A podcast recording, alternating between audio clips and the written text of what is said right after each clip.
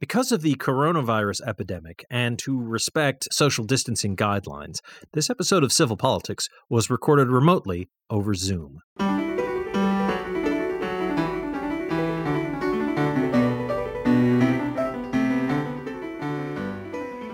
Good evening, and welcome to Civil Politics here on Valley Free Radio, WXOJLP 103.3 FM out of Northampton, Massachusetts.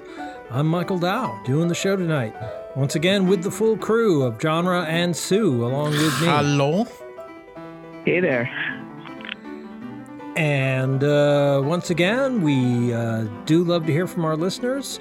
Please do drop us a line at CivilPoliticsFM on Twitter, Facebook.com/CivilPoliticsRadio, or just email contact at civilpoliticsradio.com, which is our own special dedicated website with previous episodes and supplementals and other kinds of good stuff. So, yeah. And actually, before we get into talking about news and things like that and, you know, and politics and whatnot, I have sort of a related thing I want to talk about very briefly. So, from time to time on this show, I have mentioned the podcast's Opening Arguments, which is has the lawyer Andrew Torrez and the interlocutor gadfly comedian Thomas Smith, who did a really great job of being sort of a 1-2 combo, breaking down legal news and politics and getting into the nuts and bolts of how new legislation works and how the law works and, you know, criminal matters and Alex Jones is being sued by the Sandy Hook parents and all kinds of stuff like that. It was a great show. I listened to it for years and I supported it through Patreon for years. And it's possible at least a few of our listeners may have found us because I, for years, have had a regular shout out whenever they would thank their top patrons. They would say, among other things, civilpoliticsradio.com, Fridays at 7 p.m. Eastern on Valley Free Radio. And I paid for that for years. But I stopped because of the really sad recent developments, because it seems that Andrew Torrez has feet of clay. And there have been a number of allegations, which I personally find credible. Obviously, they haven't been adjudicated in law, so they're allegations at this point.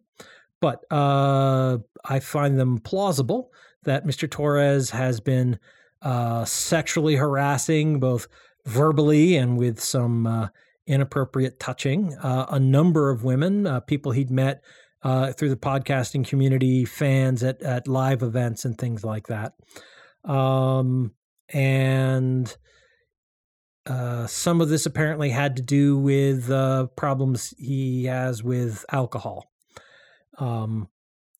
And I have a lot of sympathy for people who have, you know, for everyone I think has their own feet of clay in some ways. And you know, alcoholism is a real problem. It's a serious illness. I don't want to, you know, belittle people just because they're struggling with addiction. And, you know, I know there have been incidents in my past where when I was younger, I didn't necessarily read the cues well enough to know to shut up when I should have. So, you know, yeah, I get it. Like, there is definitely a need for growth and for change and for, you know, accepting accountability for doing the wrong thing and saying sorry, and it's time to make up for that. And, yeah. And if anybody, by the way, just contact at civilpoliticsradio.com. If you've got something you want to say to me, I want to hear it. I do want to become better as a person. I do want to make up for harm that I've caused. I can't think of any off the top of my head, but one of the things about having the privilege and being an abuser is you don't always know that you're doing it. I don't think I'm not coming out to trying to come out and say something or make an admission, but, you know, I'm just aware that that is a problem that could be out there for me. Anyway, it's wrong for everybody, really. Yeah. Is that program still on the air? The opening arguments? They are still no. Yeah. So not the Andrew, show that we... Yeah. Andrew put out a statement saying, I have a problem. I need to step away for a while and deal with this. Need to, get some treatment for my alcohol problem and so forth. And he did that on like Friday the 10th. And then this past Monday, he just started doing new shows, carrying on, not quite business as usual, because co-host Thomas Smith is not doing the show with him. They're using different theme music that wasn't the music Thomas created for the show, and Thomas apparently has been locked out of accounts, so he can't actually comment or interact with or, stop them from doing it, and doesn't want them to. So just the whole thing, it really kind of sucks. And the whole thing sucks. And it's especially disappointing because one of the reasons why up until recently I respected Andrew and the show Civil Politics was because they were part of the left-wing commentary sphere or whatever that was serious, that would talk seriously about we need to hold people accountable, like Al Franken did bad stuff, and he should have, he should have resigned from the Senate, and it's a good thing that he did. That doesn't mean that none of the good work he did didn't, didn't have good effects. It's not like there was nothing positive about his time in the Senate. That's all true, but still, he sexually harassed a bunch of women, and he needed to leave the Senate because that just wasn't acceptable. And now here we are, and yet another person who is, a left-wing luminary is also turning out to be a sex pest and is not taking responsibility and working on changing as a person. And that sucks. And that's why I'm not supporting Civil Politics. I'm not supporting Opening Arguments anymore. That's why we're not advertising Civil Politics on Opening Arguments anymore. My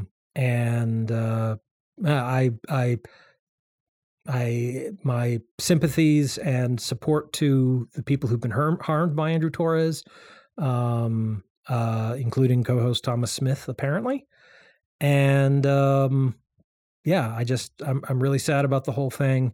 This was a useful voice in the left-wing commentariat that's just gone now. So that's too bad. I don't know. I don't know if I have anything more to say beyond that. I've probably talked for too long, but just it's something that's really been bothering me. Somebody who I in part look to as a bit of an ethical role model has, turned out not to be such a good choice. I couldn't find any specific articles on it, but there is a subreddit that I actually use a lot called Out of the Loop, where people say, like, what's going on with this? And then someone who knows about it answers. So I post the link to that on the website. That's going to be on the website. So yeah. I doubt too many people who are listening to this, who, aren't already aware of Opening Arguments and whatnot. But Thomas Smith has his own podcast called Serious Inquiries Only, so you can go to SeriousPod.com to see what he has to say about this. And Opening Arguments is still posting on Twitter at OpenArgs and so forth. So, you can go out and get stuff from the mouths of the various horses and asses. I just, I don't have any information other than what's come out. I just wanted to let listeners know what I have done.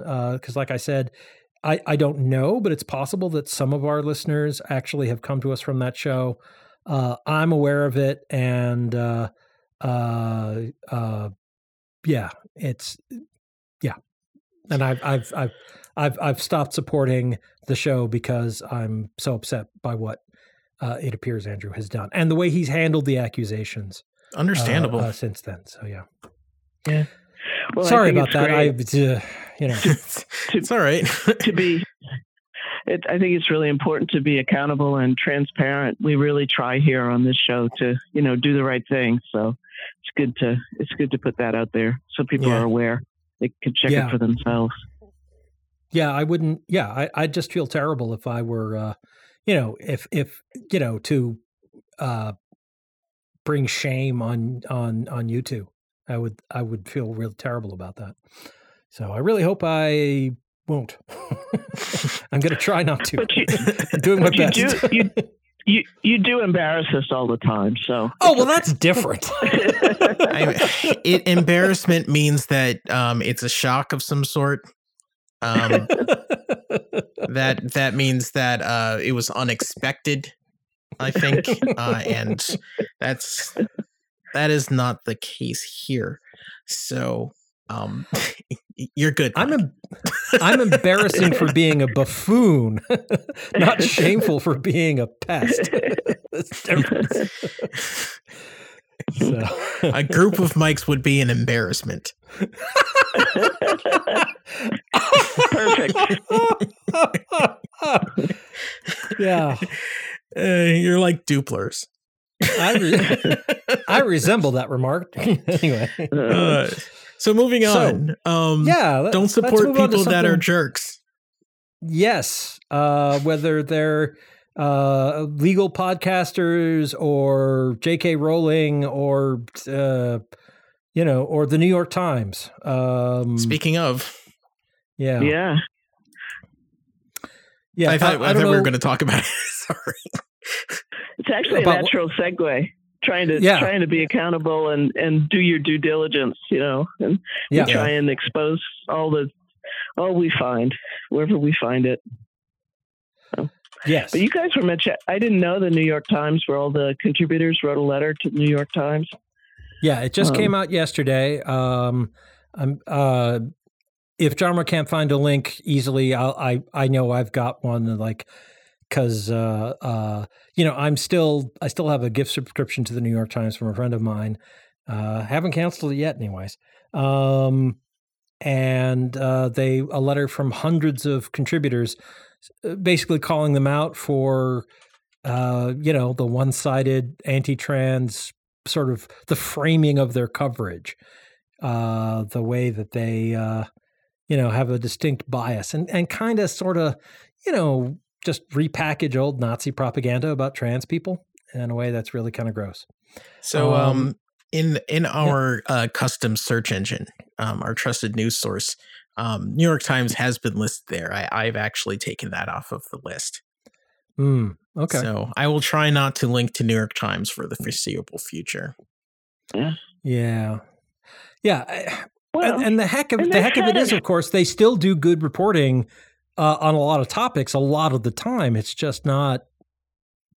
It's not all the time, and not about everything. They They sometimes make. I remember when they said that Hillary Clinton had been indicted just before the election, and they took it down. But it was it was a huge mistake, and they obviously gotten a tip somewhere from something, and printed it, and it's like, oh my. But yeah, they don't check. Yeah. As carefully, and I'm surprised that you guys like them as much as you do. But it is true they do some good reporting. Maggie Haberman, she's amazing. They do a lot of coverage of a lot of different things, some of which is really good, and it's sort of a baseline. Like just about everybody is like, oh yeah, the New York Times. Okay, so it's sort of a Matt Santos. They totally missed that story. Santos story. Honestly, it's kind of like Fox. Yeah. Honestly, it's kind of like Fox News. Their reporting, like Fox News's reporting, is not that bad. Like their actual hard news stuff. Yeah. Okay. Sure. Their newsroom, during the day, like does reporting and everything. Like, it does have a conservative streak in it, but they're still informative. And then their opinion shows at night are just insane. It's just insane. And that is the problem with the New York Times. And like, I don't have a lot of problem with their actual reporting. And they are one of the few papers that actually has the resources to do like on the ground reporting with a lot of places. But their opinion page is a mess. They have a ton of people that they keep allowing to do opinion pieces that are just horrible. Either uninspired or ill-informed or just hateful sometimes, and trying to fit in narrative. They're really into both siding things, like, and so that is, and liking, I wouldn't say I like them really. They're just I consider them like a good paper, you know. But I'm pretty done. I'm pretty much done with them. Yeah. Like, this is I took all I stands. I can't stands no more, you know? Okay, Popeye. Thank you for getting the reference. Yeah. It's my vintage, that's why. I understood that reference. It's worth pointing out that, back in the 80s, the New York Times did publish an op-ed by William F. Buckley Jr. saying, all the AIDS patients that have like their HIV status tattooed on their foreheads, it wasn't their foreheads, their butts, I think it was, just so that everybody, would know, like if they were going to have gay sex, that the partner would know because they could see it on their butt. Jesus Christ. Yeah. Yeah. So the New York Times says...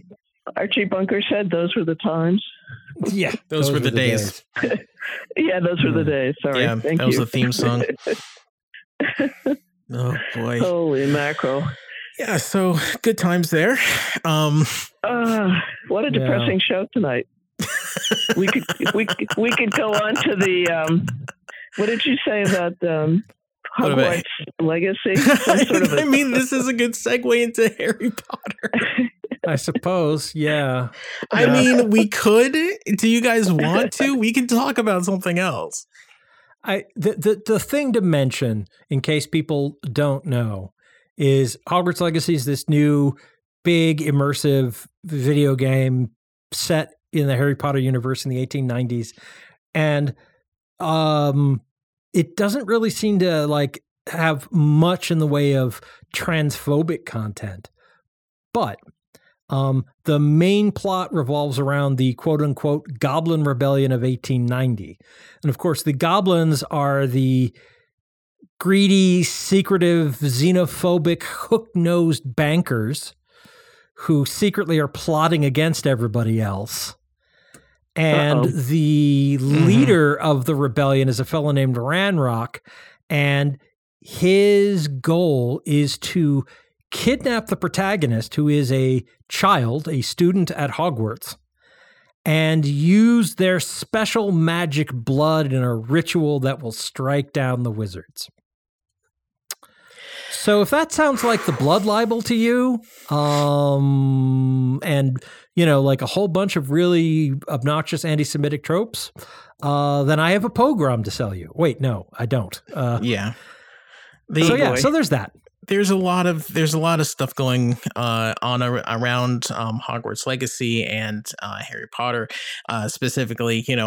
We've probably mentioned it before. Joanne K. Rowling being just the queen of Turftown, just that's her brand now. The creator of Harry Potter just being a horrible, horrible person.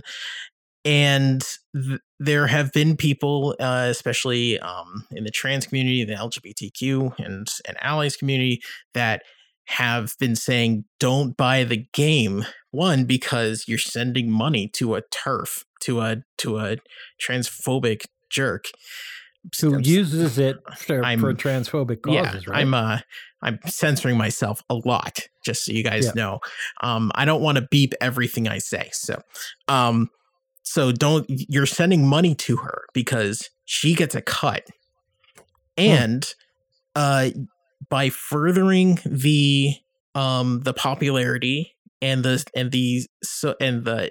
fact that this IP stays in the cultural zeitgeist, that gives her the platform to spread these horrible things. So it's not just that we're sending money to like someone that's just is going to spend it on anti-trans like organizations and support for the LGBT alliance and all these horrible places, but also she has said that she considers the popularity of the brand as support for her views. Yeah, really explicitly. Yes, she said that I look at my like the licensing check. I forget what it's called. The royalties. I look at my royalties check, and that shows me that people aren't totally against me. So this is an issue. So they're like, this game is basically created, and you know, I'm sure she had some say. They're saying that she hasn't had anything to do with the actual creation of the game, but she will get some money off of it, which she'll use for bad purposes. She is going to accept that money and say that because she's getting that, she has more support, so she'll just keep going. And because the brand is so popular, people will listen to her. And they might not know about like how wrong she is or how horrible she is. So there's that. There's the anti-Semitic stuff, and there's the fact that they actually added a trans character into the game pretty late in the process. Mm-hmm. This is clearly a way to try to deflect the issue. Like, oh look, the game's not transphobic. Like they have a trans character. Shut up. Or their name is Sirona. Like, guys, really? Sirona? Like Sirona. Sirona. Her name is Sirona. It's and this discourse has been raging like a lot over Twitter, like online, for a while now. I will post a video by a YouTuber named Jessie Gender who has gone through this entire saga. It is a long video, but you know, it has chapters.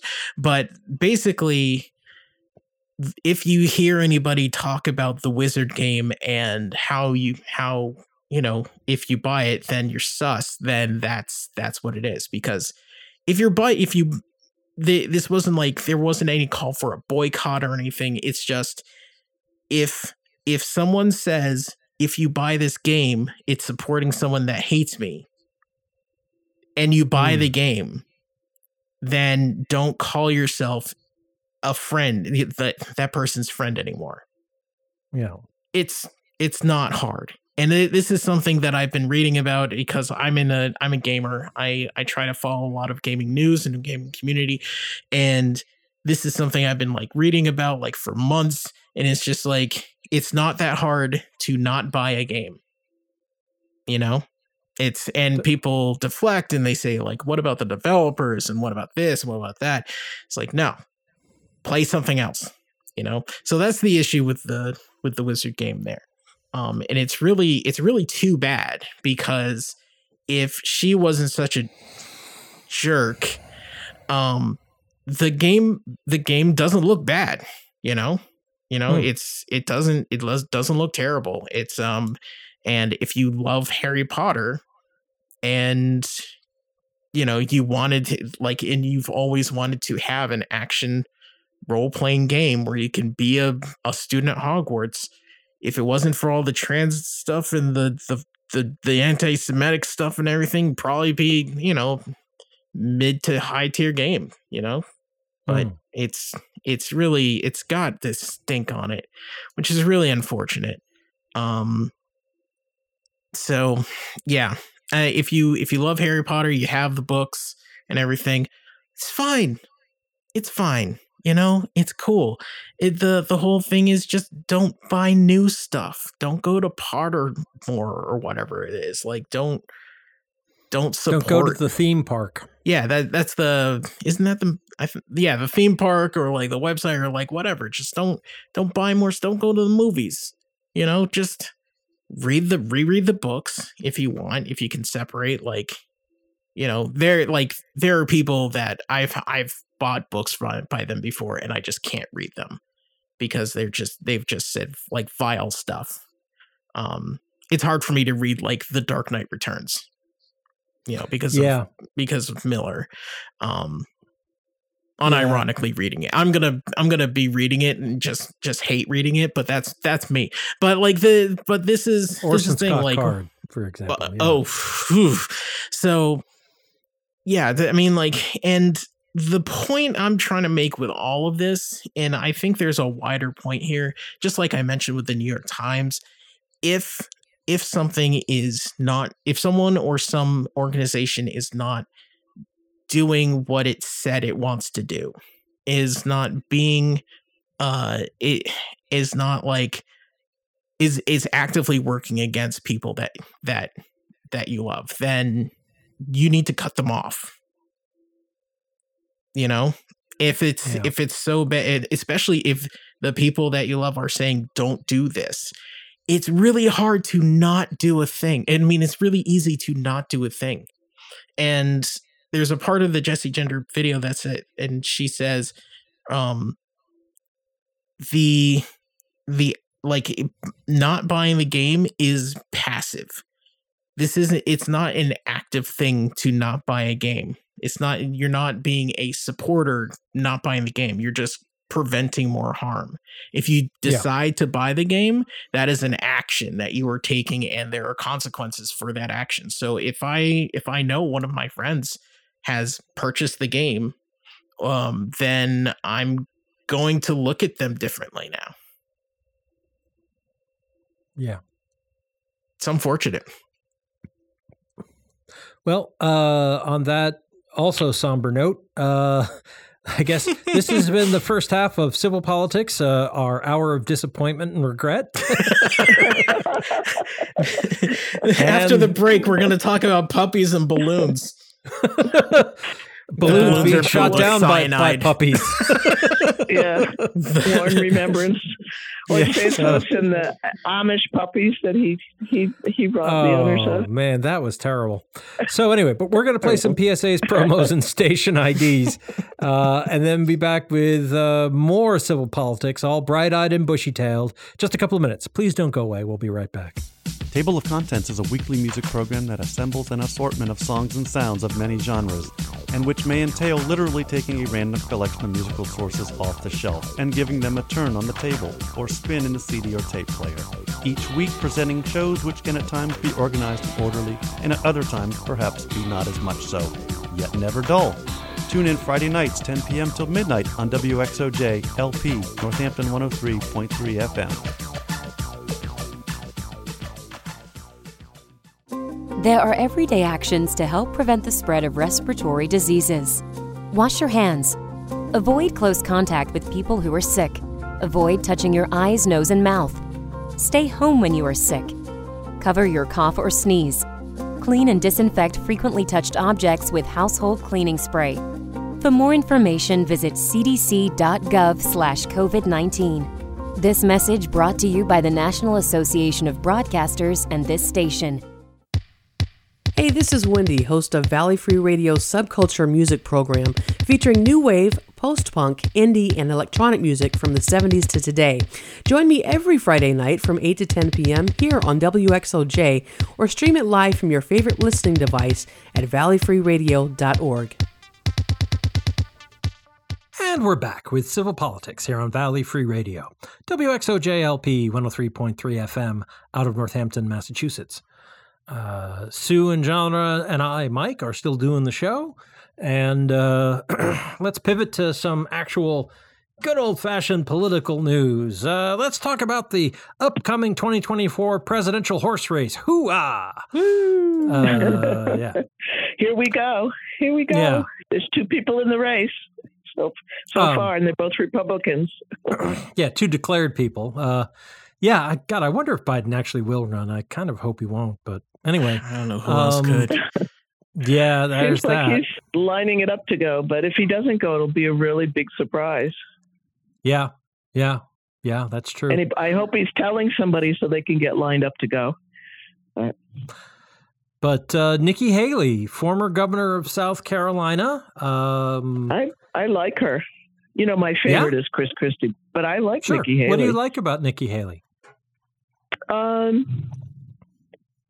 Well, she liked Hillary Clinton and thought that she was a role model. She took the Confederate flag down in South Carolina. That was good. She on abortion, where she struggles to put out her position. She signed a law that was 20 weeks with exceptions in South Carolina. So not terrible. She knows how to manage. She's a governor. She handled the UN when Trump was being really unreasonable. She managed to come out unscathed, one of the few people in his administration. So she must have pretty good tactics and strategy. She's pretty. I guess that's about it. She's pretty. Photogenic. She's photogenic. She's pretty, Sue? Yeah, I thought that would get you guys. Well, but, she really... I'm surprised you really would be saying that. She and I'm being a little facetious. She handled the guys in South Carolina very deftly. She handled some, tough rednecks. And I think she's more moderate than most people realize, and she's been good at sort of not pissing Mr. Trump off and not really distancing herself totally from some of his policies that are more popular.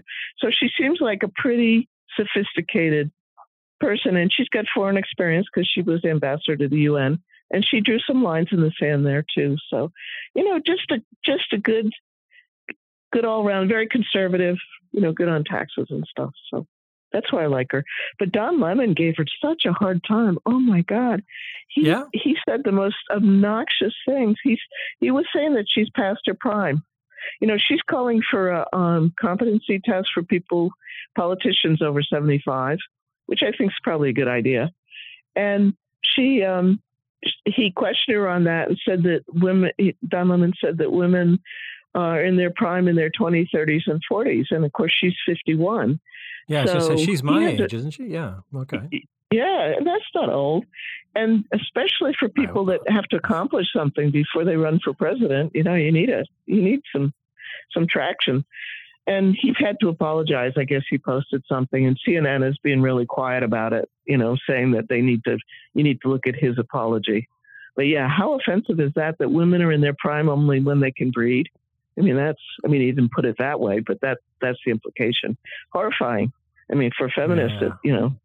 I don't really care for him anyway as a news announcer. Do you guys know who? I think that's horrible. I've liked Don Lemon on and off over the years, sometimes, but sometimes not. That was definitely a quiet part he shouldn't have said out loud. Exactly. It goes to show that everybody can be a jerk. Again, censoring myself. I think that's important. Everybody can, not think about what they're saying and blurt something out that they regret.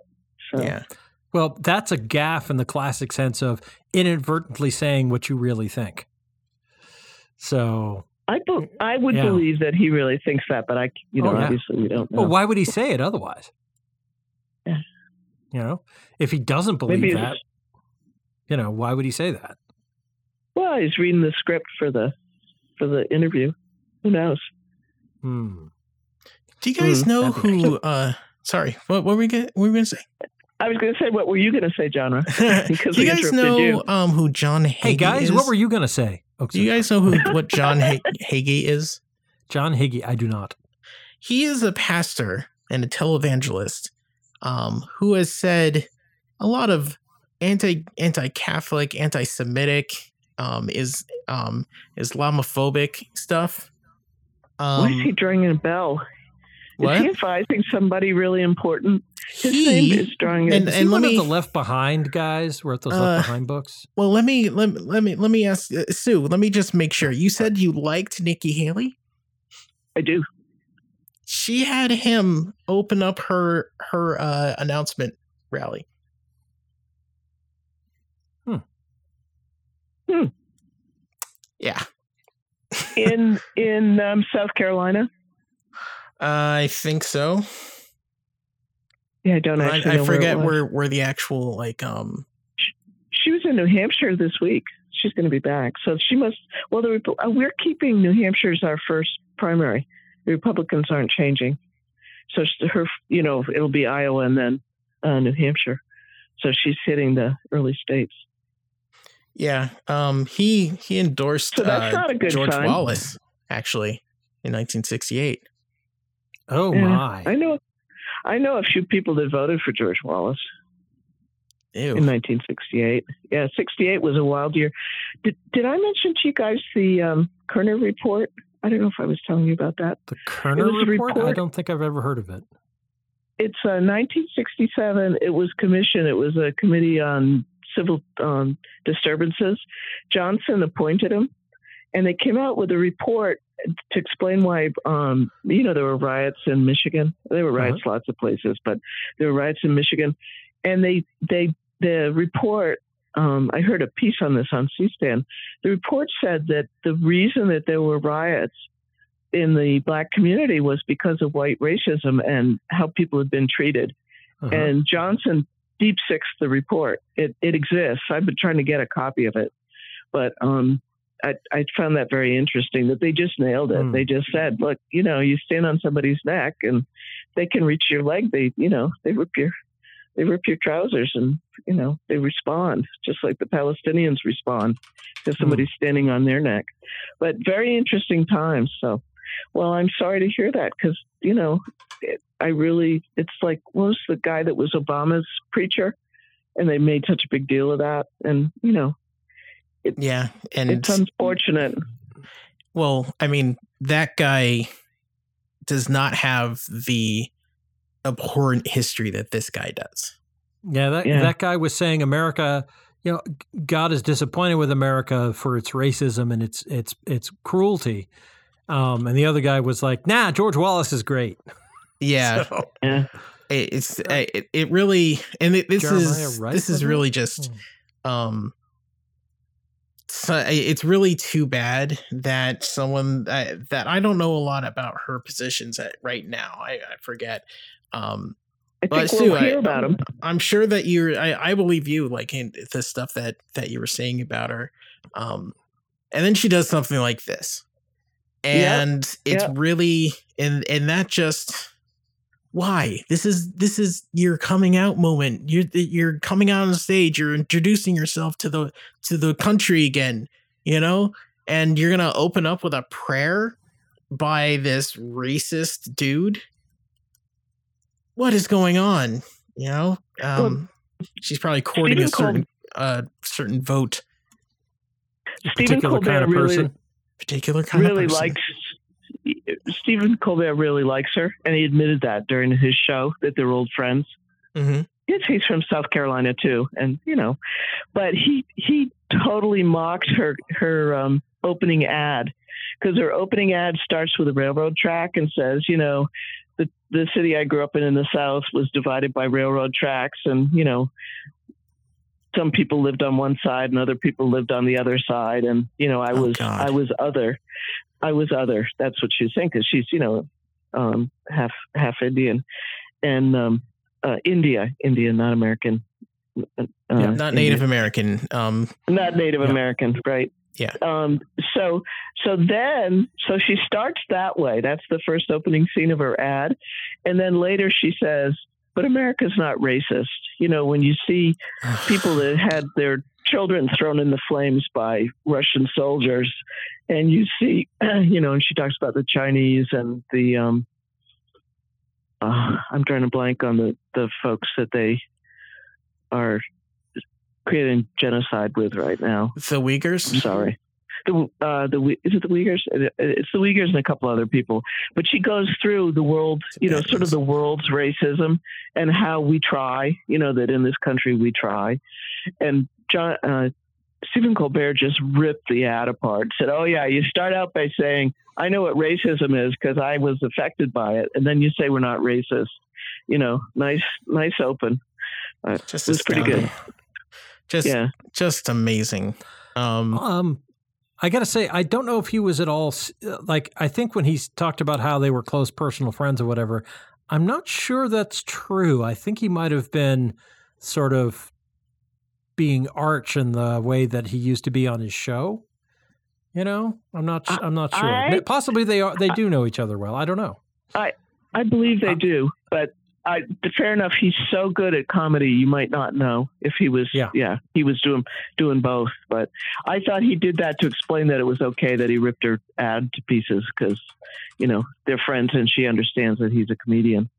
It was a really good argument. I thought the point was that he was basically sandbagging her by saying, "Oh yeah, we're super close friends." So like any Republicans who are thinking about voting for her are like, "Oh, Colbert likes her." Yeah. Yeah. Well, interesting. Well, I have to watch that clip again and make up my own mind. But yeah, you know, I don't know. Well, and you know, you may be right. If they are friends, he'll have her on the show at some point. So because he likes to do that to politicians. Yeah. Yeah. You know, he had a great interview with Biden. Oh my God! After Biden's son died, that was amazing. That was a good interview. Yeah, it really. It was probably one of the most real things I'd seen on TV in a long time. At least it felt it. Not like it was. So I take him at his word, but you're right. He could have been being sarcastic. So I found the announcement video. I'll post it on the website. Oh, there you go. And people can judge for themselves. They'll see the train tracks. Definitely starts off with the train tracks. I just have the sound off, but I don't. That's the thing. Like, when you're running for the Republican ticket, you have a hill to climb. Seeing like what they've been doing, like the last, like with me, which like who cares? You know, really, they don't care about me. But I mean, let's be real here. But still, like I really hope that when people are looking at like the conservative candidates, you know, when they're going to start coming out of the woodwork, then see how they introduce themselves, see what they focus on when they're first running, you know, what they start talking about, because this is their chance to try to sell you. And they're supposed to put their best foot forward, and so they know opening argument exactly. Yeah. And you're like you're not going to just go out there and say whatever. You're gonna be focus grouped. You're gonna rewrite your speech. You're gonna invite the people that you want, and the people that they surround themselves with, the people that they invite on either side, really. It's telling of what they want to accomplish. It tells who they are. It tells what they want to accomplish and what their focus is. So when it's not just that she invited like this old racist to speak at, you know, she, apparently like she's been in his congregation or something. Like she said, "Oh, I still want to be you when I grow up," like at her speech, which is so not good. This is who she is. Yeah, I just took a quick look at that guy, and he's, you know, he's a mess. Zionist and spouting conspiracy theories about the end of the world, and yeah.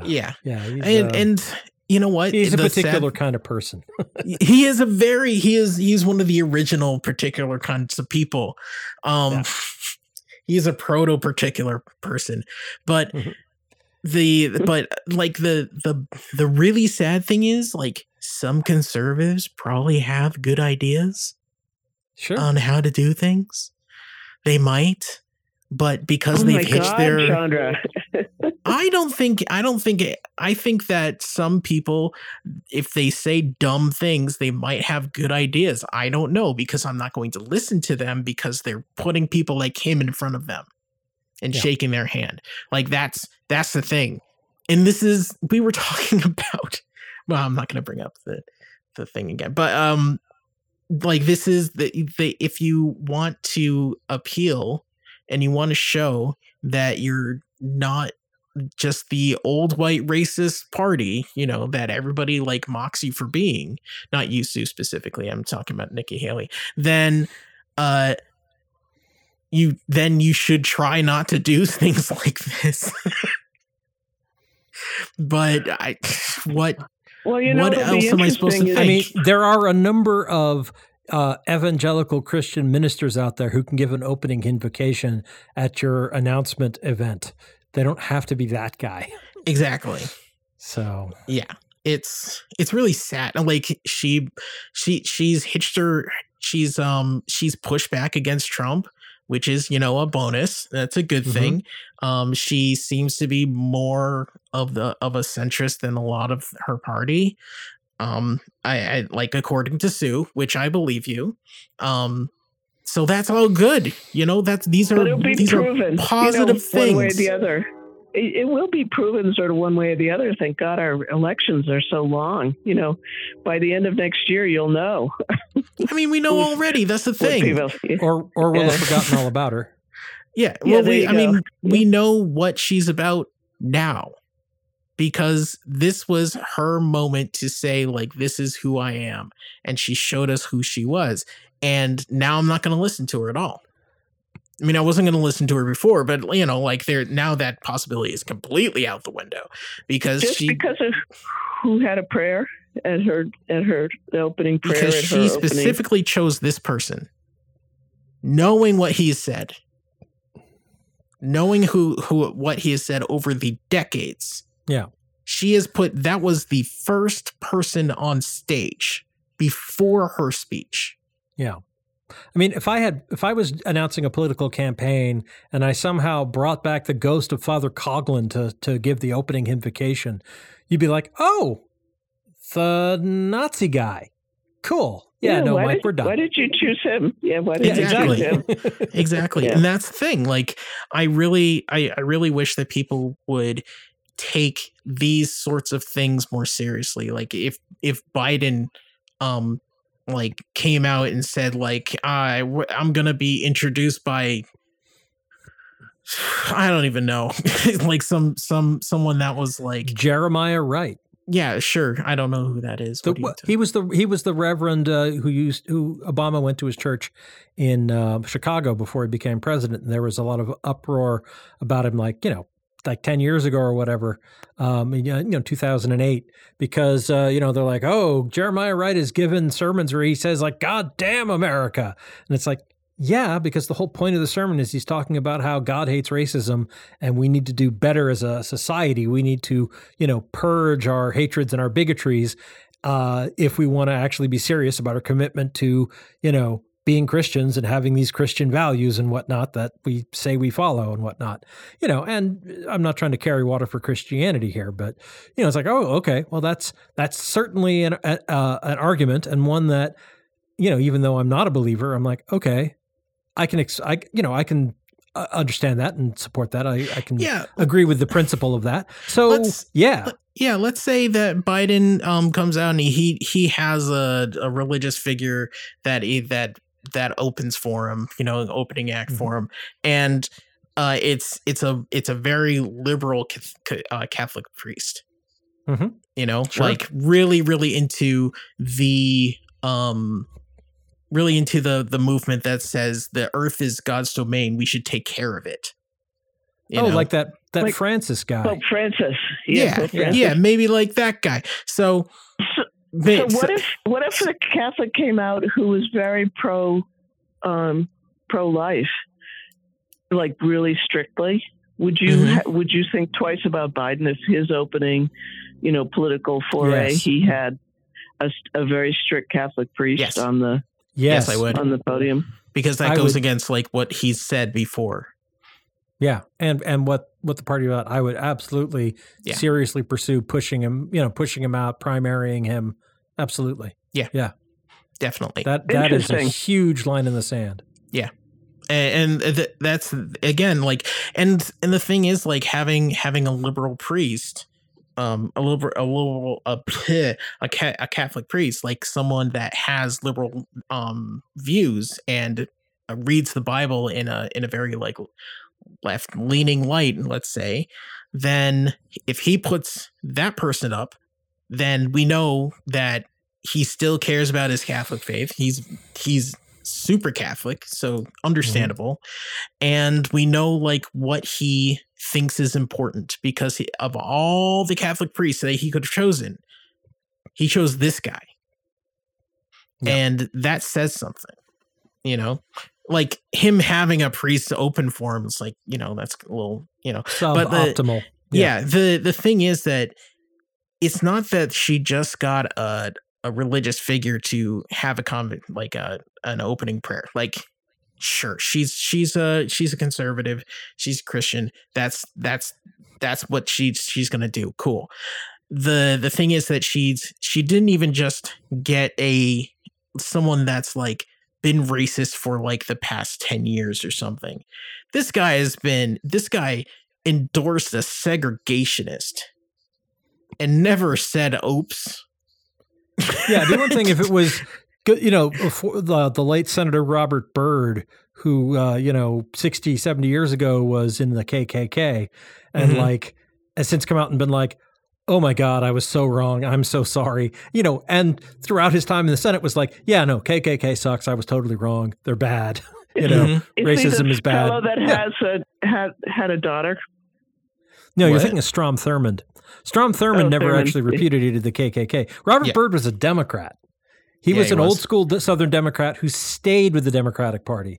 He didn't flip with the Dixiecrats to the Republicans like Jesse Helms or Strom Thurmond or a bunch of other people. So, yeah.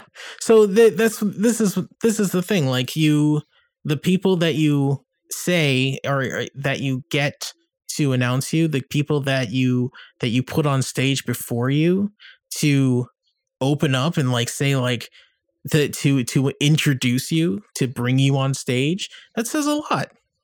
It says who you care about, what you care about. Especially if it's like, I can get this person that's kind of bad, or I can just start digging into this mud pit and just dredge up this monster. And that's what she did, which is really unfortunate. It was a bad choice, because now that stink's going to be on her for a while, especially since the only person that she's running against is Trump, and he's not doing anything really. So she's going to have to change the headline herself. And that's good. So this is going to be a thing now. It's unfortunate. Bad choice. Yeah. Bad choice. And Don Lemon may have just helped her. He might have. Actually, honestly, yeah, kind of. Yeah, especially because her opening foray was that you need to do mental competency tests for people over 75 in politics. I mean, that's oh God, what about you, really? Dianne Feinstein. She said that. Yeah, yeah. She said that's why the conversation started that way, from what I understand. Yeah, she's calling, which would be Trump and Biden and Dianne Feinstein and a lot of the, you know, old white people in the Senate and the House. So, yeah interesting. I mean, talk about a first statement. That's sort of. And I'm not really. I mean, it's a crappy idea for a lot of reasons, but you know. Yeah, I'm not really into that. Yeah, I'm not really cool with that. And genre, you've repeatedly gone on this show, talked about how you want turnover and generational turnover and not too many older people in the Senate controlling everything. Yep. So. Well, I mean, not just not like older people. I'm saying I have an issue with people that have been in that seat for like 50 years. Yep. If someone that was 80 wanted to be the junior senator for whatever. Yeah. Sure. Run. Yeah. Go for it. I don't care.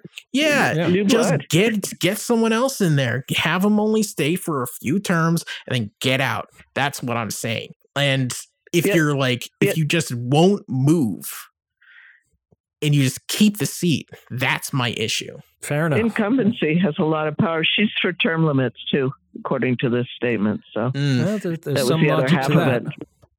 Yeah.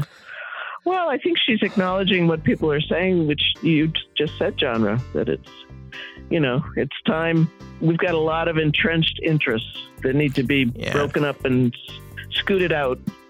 There are a lot of legal challenges and like constitutional stuff that we really need to look into. There are definitely issues with having term limits, but we should definitely look into how to make it harder to just stay in a seat for decades and decades.